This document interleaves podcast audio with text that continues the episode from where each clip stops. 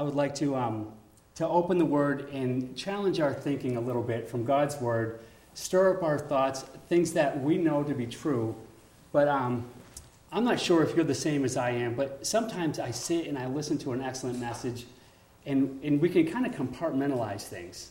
We hear God's Word, and we, we sometimes forget to recognize or forget to think about what does that actually mean to my life right now? It's encouraging, it's God speaking to us, but what about that application stage of it where God's word becomes what he, sa- what he says it is? It's a living, quick, and powerful, sharp document. It's His word to us that we're to apply to our lives, and it's to change our lives. And um, anyway, so we're going to take a look at His word for a little bit this morning, and um, you'll have to bear with me. I'm at the stage where these glasses come on and off and off a lot, so. Uh, can't read with them, but I can't see without them. So you know how some of you can understand. but anyways, um, so as we look at God's word, um, we're going to start with uh, 1 John chapter 3, There's verses that were already read this morning. And we'll look at those, but um, we'll spend most of our time in uh, 1 Peter after we just initially introduced this. So 1 John chapter 3, let's look to the Lord and then we'll uh, read his word. Lord, we just thank you so much for your love and your grace. And I thank you for this group of brothers and sisters here in uh, Rhode Island. What a privilege it is for us to be here. And we trust that um, as we look at your word, that the blessings that we receive from it, the challenge that we receive, will be uh, appropriate for today, for the things that are going on in our lives, that we will uh, open our hearts, that you will.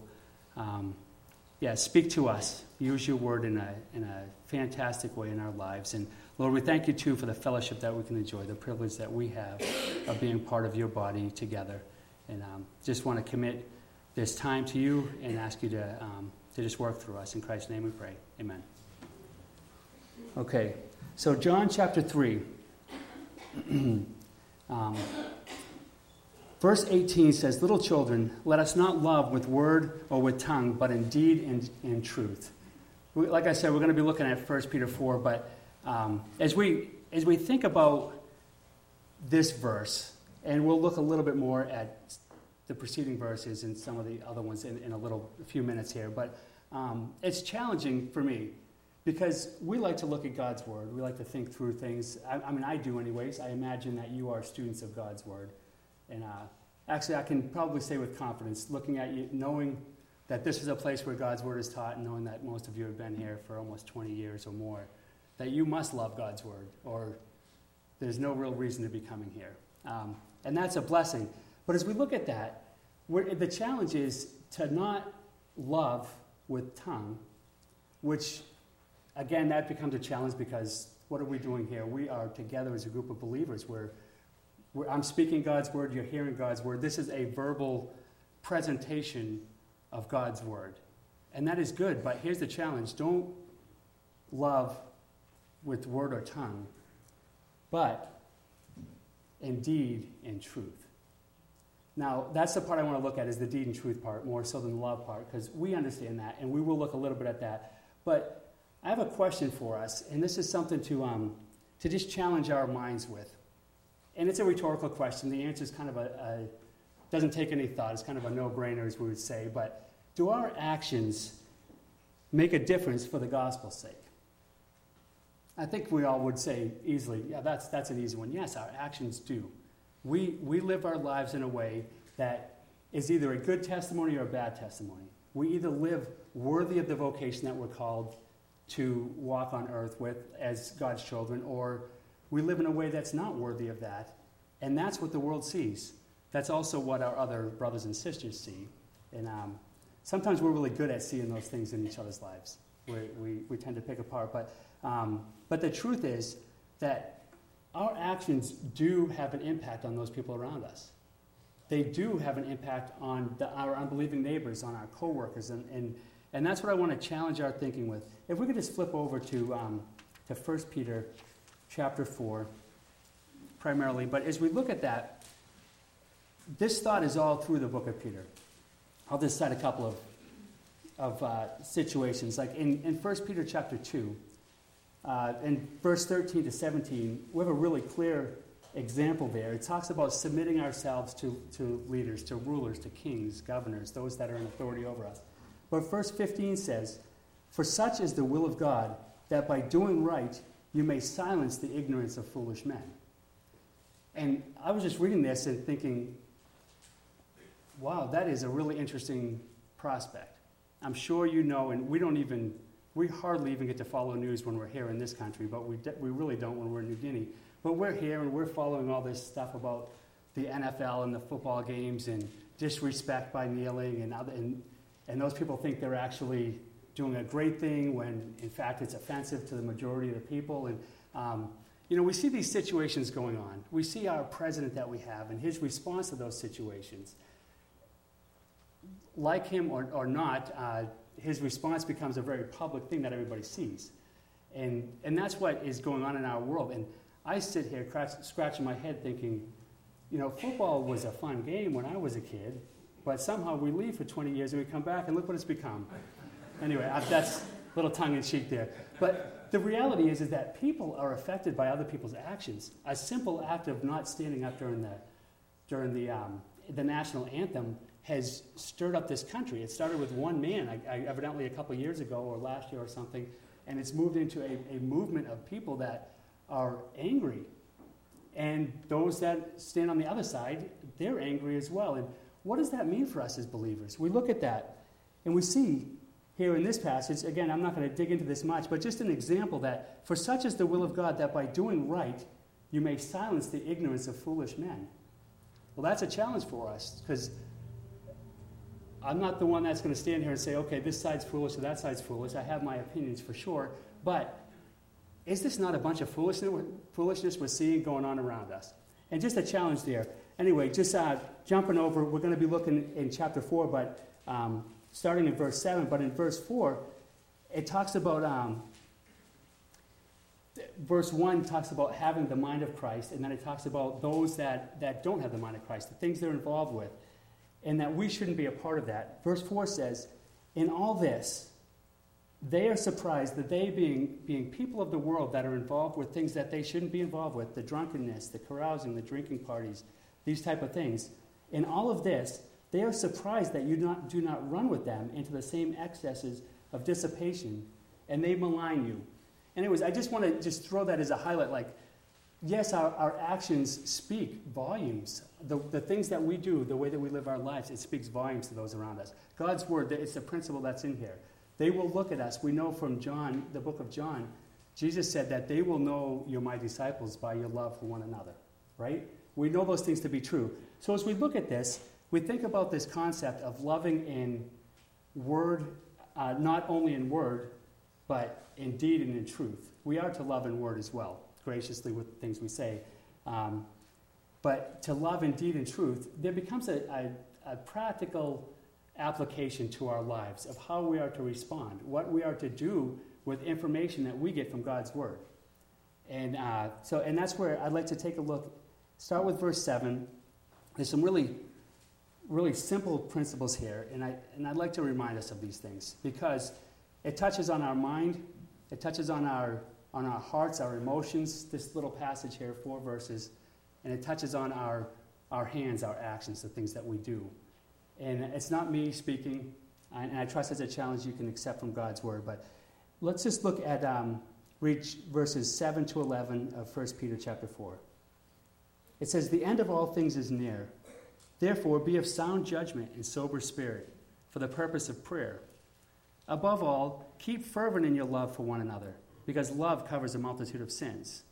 Be hospitable to one another without complaint. As each one has received a special gift, employ it in serving one another as good stewards of the manifold grace of God. Whoever speaks is to do so as one who is speaking the utterances of God. Whoever serves is to do so as one who is serving by the strength which God supplies, so that in all things God may be glorified through Jesus Christ, to whom belongs the glory and dominion forever and ever. Amen. So, our first point here in, in, in verse 7, Peter has, has gone through. Um, and he's addressing things in their lives. He's reminding them of things that they know. He's challenging them in the way that they live up to this point in the book. And then he says, The end of all things is near. and this isn't a specific passage that's dealing with uh, the end times and, and what's going to happen in those end times. This is actually a reference back to chapter 3, where um, if, if you look through it from verses 18 to 22, I'm not going to read them now for sake of time, but if we look through that, it's a pretty clear presentation that Christ was, was uh, he died on the cross, that he was buried, that he rose again. And as we take a look at this passage, the end of all things is near. The concept that we can take away from that is that it is imminent. At this time, when, when Peter wrote this, there was not anything else that needed to be done. And that's that, that whole idea that, that Christ's return is imminent. Can we look at the signs around us? I mean, if we, if we get too carried away with what's going on in the, the atmosphere and, and different things, um, we would have bought into something that said that we wouldn't be here after September 23rd. You're familiar with that? I understand he's actually marked another date in October, that, that man that was promoting that. But what, can you believe the following that he has? There are a lot of people that got just taken up in that whole movement. And yes, we look around and we see and we say, surely, surely this, we must be in the last days. I mean, just by based on how people are living their lives, the things that are going on, we look at that. But, I mean, is it, is it tomorrow? Is it today? Maybe it's this hour. That, wouldn't that be terrific? But it may very well be 100 years, 1,000 years. I mean, we do not know God's economy when it comes to time. Only God the Father does. He actually, when Jesus was walking on earth, he hadn't, that information had not been revealed to him yet, and we see that in his word. So here we sit, and we, we're, we're on earth. We're living in this time where certainly we're at the end. It can't get much worse than this, can it? But yet it may. We, we don't know how bad it's going to get. We don't know what the timing is going to be. But we're left as God's children with a responsibility. Once again, the application of truth into our lives. How are we going to live? Are we going to live the gospel in deed and truth? Or are we going to live the gospel in a way that is in word only? And again, I don't want to belittle the word and the preaching of God's word, but Paul talks about it that in a way that it's through the foolishness of preaching sometimes you know that this is just a, a little piece of the puzzle of this whole thing. Our lives, the way that we live, the way that we function is God's children, as a body, is a critical and important thing. So as we look at this, the end is near. There, there is nothing left. There's nothing holding back the return of Christ. Be of sound judgment and sober spirit for the purpose of prayer. And I know as we walked in this morning, several of you were greeted us very warmly. How are you doing? We have been praying for you. We pray for you all the time. And I cannot say thank you enough for those prayers. I know it takes effort, I know it takes time. Prayer is not easy. I don't think we would have a passage like this where it says, Be of sound judgment and sober spirit for the purpose of prayer. And with this, this concept of what, what does it take to be sober? It doesn't come naturally. We, as humans, we, we generally are not sober type people, most of us. Um, as we think of, of that, we think of sound judgment and sober. Sober is, is just a, a concept, it's marked by seriousness, by self control, by self discipline to be sober, oftentimes. And prayer does take that self discipline. Prayer is not just something that we say, Yeah, I pray for you. We thank the Lord for the food, pray for so and so, they're sick, so and so has cancer. Those are all a, a piece and a part of what happens. But as we discipline our minds, if we really think about the concept of prayer and we discipline our minds to be involved in prayer, it's going to take effort. It's going to be hard, but it's not something that we should be flippant about. And um, just want to refer to a few verses from Second Thessalonians that I think give us an, a, a, great picture uh, from Paul. And again, we could, we could flip to Galatians, we could flip to Ephesians, any one of Paul's epistles, and look at his examples when he's praying and get these same principles. But, um, anyways, Second Thessalonians chapter 3, um, there's a principle here relating to prayer that I'd just like to remind us of. And you've probably all heard this. Uh, I know we're, we're all familiar with John Bunyan, Pilgrim's Progress, other writings that he did. But he made a statement that says you can do more than pray after you've prayed, but you cannot do more than pray until you have prayed. And that's a, a pretty significant statement for somebody that he, he lived in the 1600s, so we're talking close to 400 years ago, he would have made this statement.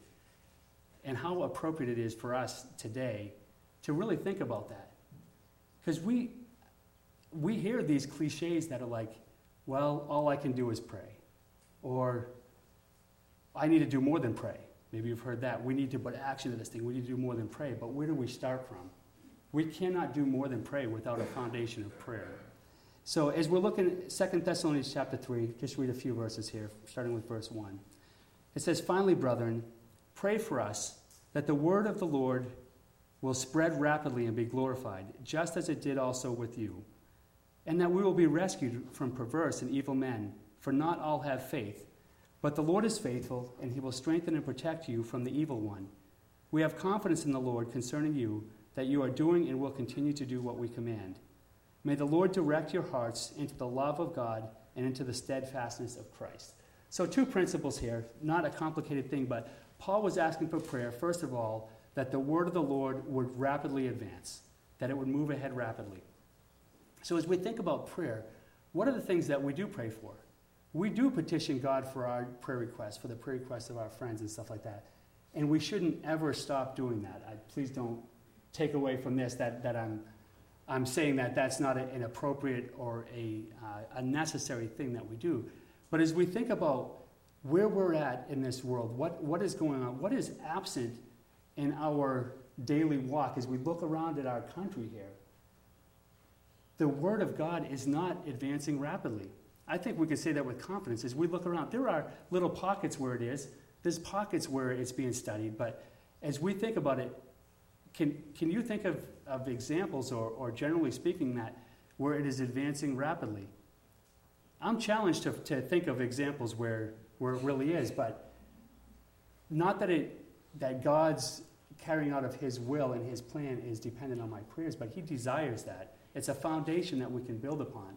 So I just want to present that as a challenge that as, as you pray, think about that. That's the first thing that He asks for prayer for. The second one is an interesting one that we will be rescued in, from perverse and evil men, for not all have faith.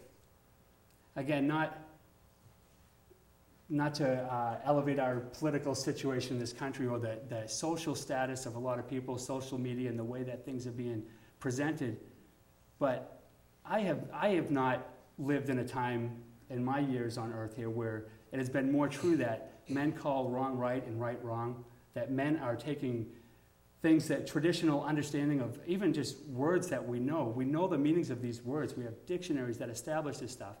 And they're changing the meaning of words. They're making it mean something that's often very base and, and not, it, it's not the, the meaning of the word. And, and it's for the purpose often of satisfying their flesh, of gratifying the flesh. And that's, that's the civilization, that's the society that we live in. And I'm challenged by that. I don't very often pray for deliverance and to be rescued from perverse and evil men. Even though these people exist, they do. And, and we may not personally have, have faced some of the persecution, but there is more and more persecution for those that are speaking truth that's happening. I think the day, if the Lord tarries, the day is coming when we will face, all of us individually, if we're going to be faithful to God's word and we are going to shine his lights and we're going to put this into practice in deed and in truth, that we will face that persecution. That day is coming if the Lord tarries that long, and we're still here. Um, but that was one of Paul's. Paul had the, the option here to, to lay out a lot of requests. He could have written whatever, you know, the Holy Spirit was leading him to write, and he could have filled in a lot more. But he chose for those two things. And I think it's, it's uh, as we look at this, we look at other passages, like I mentioned in Ephesians uh, chapter 1, his prayer there, in Galatians chapter 4, his prayer. His, when he lays out these prayers, he often puts the same principles in there, but it's for a purpose. It's for the growth that happens within the lives of the people that he's, that he's addressing. Like with the Galatians, it's that, that God's word would take root, that they would be mature, that they would grow from that type of stuff. So that God's word would advance quickly, that they would be delivered from evil people for a purpose for growth in their lives, that, that they would be more and more rooted into the truths of, of who they are in God, and who they are in Christ, and who they, the truths that are based from God's Word. So I just want to challenge, challenge you as you think about this. Okay, we're back over to 1 Peter chapter 4. So that was point number one prayer. Sober, uh, that we would be of sound judgment and sober spirit for the purpose of prayer. Verse 8 says, Above all, keep fervent in your love for one another, because love covers a multitude of sins. And just a few things about that. Fervency is, is with great intention, intensity, an intentional type of a, of a uh, activity. You're, you're not fervent about something that you're not determined and, and purposeful to accomplish. So, very intentional. And that's a word that gets thrown around a lot. Be intentional. Be intentional in your child rearing. Be intentional in your, uh, in your outreach to others. Be intentional in your education, whatever, that you're setting a goal and being intentional to work towards that. We don't really think about that in that realm of being fervent and intentional in our love for one another, do we? Often. Some of us do. Uh, and I say us corporately. This is a challenge that, that I was applying to my own life and, and realizing that there are opportunities where I do need to be more intentional to make this happen. And um, it's easy for us. We have a, a down in South Carolina, the lady next door is a widow. And it's easy when we notice that she has something to lift or, you know, something to, it's easy to go over there and do those type of things. And yeah, we're extending love to her and we're a testimony to her through those things. But am I, am I purposing, am I intentional in my love for others? And this is talking about outside of the body of faith as well as inside of the body of faith. Just a challenge. I'll leave it at that because um, I think, you know, if, if we really think that through, oftentimes we're just catching the little opportunities as they happen to float our way and it's convenient for us. But uh, Peter is writing here, says, above all, keep fervent in your love for one another, because love covers a multitude of sins. Again, these are things that get twisted around. There are those that believe that, uh, you know, that this love that we extend to each other, that we can actually forgive sins. There are those that say, well, love covers a multitude of sins, so we turn our back and we ignore the sin. That's not what Peter's talking about here.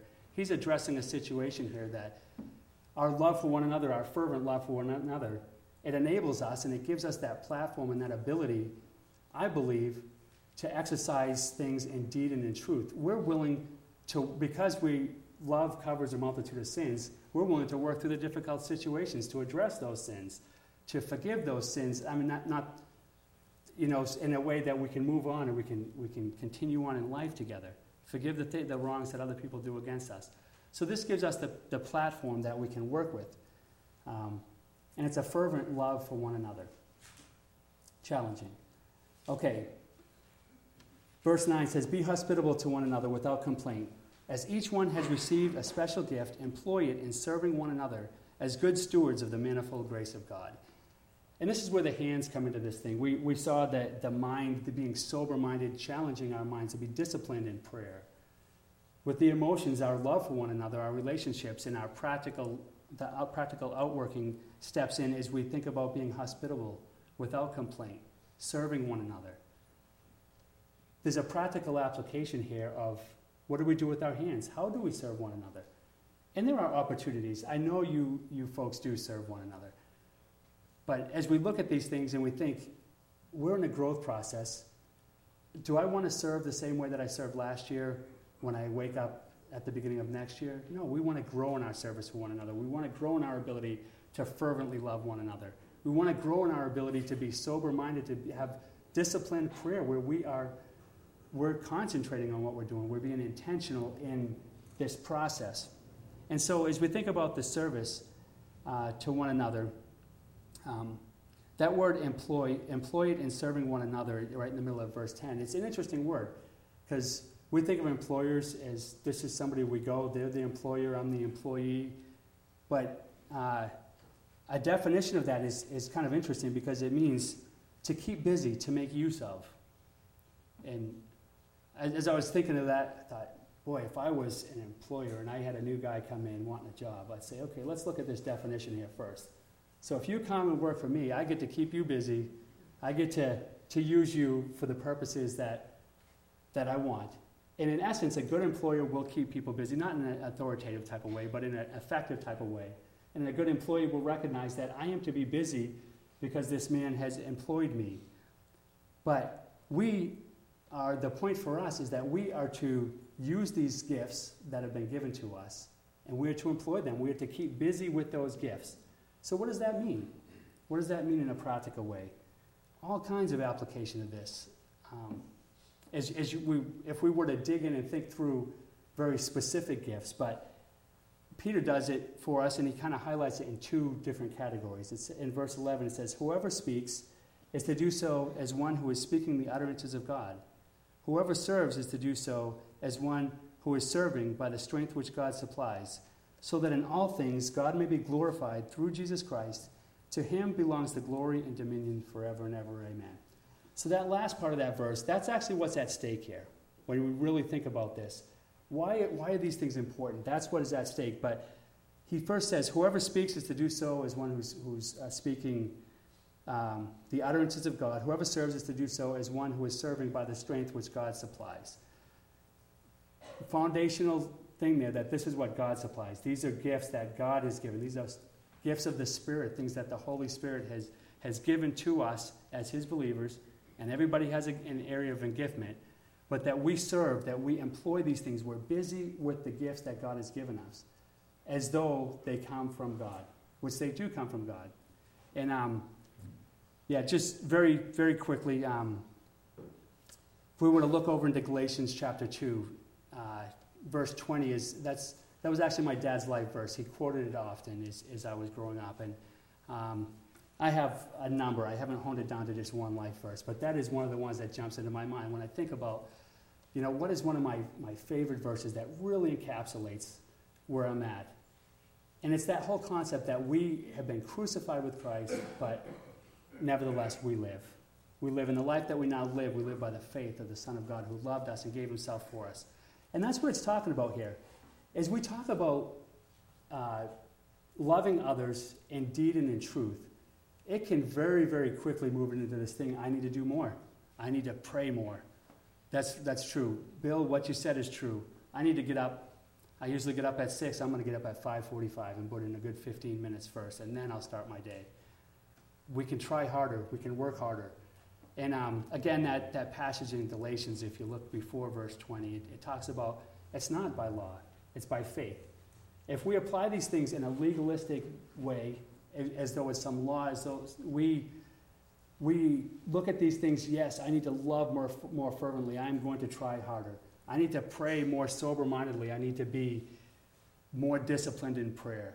I need to love, I need to serve in a way that is uh, more effective. I need to serve more, serve others more. I need to do more. I need to do these things. We will qu- very quickly find ourselves spinning into a, a very law based, legalistic, I'm just trying harder. But that's not what he's talking about here. It's, Jesus Christ is all through this thing. If we look again at, at Paul's writings, at Peter's writings, it is that life that we live by the faith of the Son of God, who it's not our life. We're dead. But the life that I now live, I live by the faith of the Son of God. That is the empowering aspect. And so, just as a reminder that we don't do these things, we don't decide all of a sudden, I'm going to pray more effectively. No, we say, by God's grace, please, God, help me in these areas. Help us to grow. Help us to serve in a way that we shine as a light.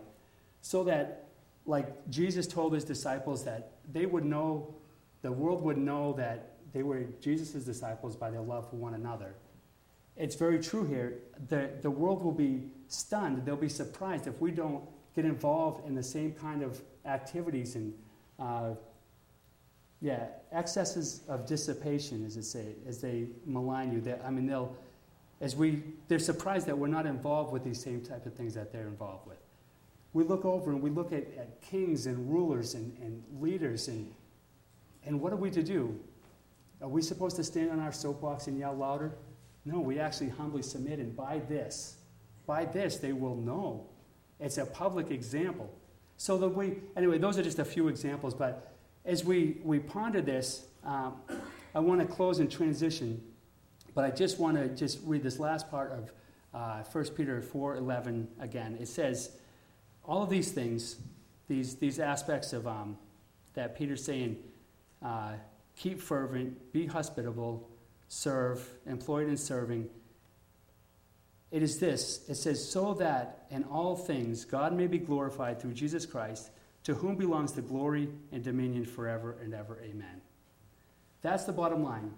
If we work harder, if we do these things, but yet it's not based on the empowerment of the Holy Spirit, that who, where's the glorification? Who's getting glorified? Who is being honored in those types of things? And, and Peter goes on to talk about having uh, God giving grace to the humble and, and um, he's opposed to the proud in chapter 5 of 1 Peter. He, he goes on to present that, but that is what's at stake here. The way that we live our lives, the way that we conduct ourselves, whether we, we recognize, God, you have these things for us to be involved with. If, we, if you don't employ the gifts of the Holy Spirit, you don't get busy about what God is doing, what is it that, that falters? It's this idea that God is being glorified in our lives. If we do things in a way where it, you know, all the effort, all the effort, all the effort, oh, woe is me, I have to go to this, I have to do that, you know, we understand that. we we, we get caught up in that. What is it that's at stake? It's God's glory that's at stake. Because He has put us here and He's given us a purpose to walk circumspectly, to walk humbly before Him, and to engage and be busy engaging with the, the gifts that He has given us, um, you know, the, the spiritual gifts that He has given us. So I just want to challenge our minds with that. Trust it is um, something that, as you think about, yes, the proclamation of the gospel, we want to keep that moving ahead. But there's also the demonstration of the gospel that we have as well. And the, the twofold opportunity that we have to live as lights in the world today.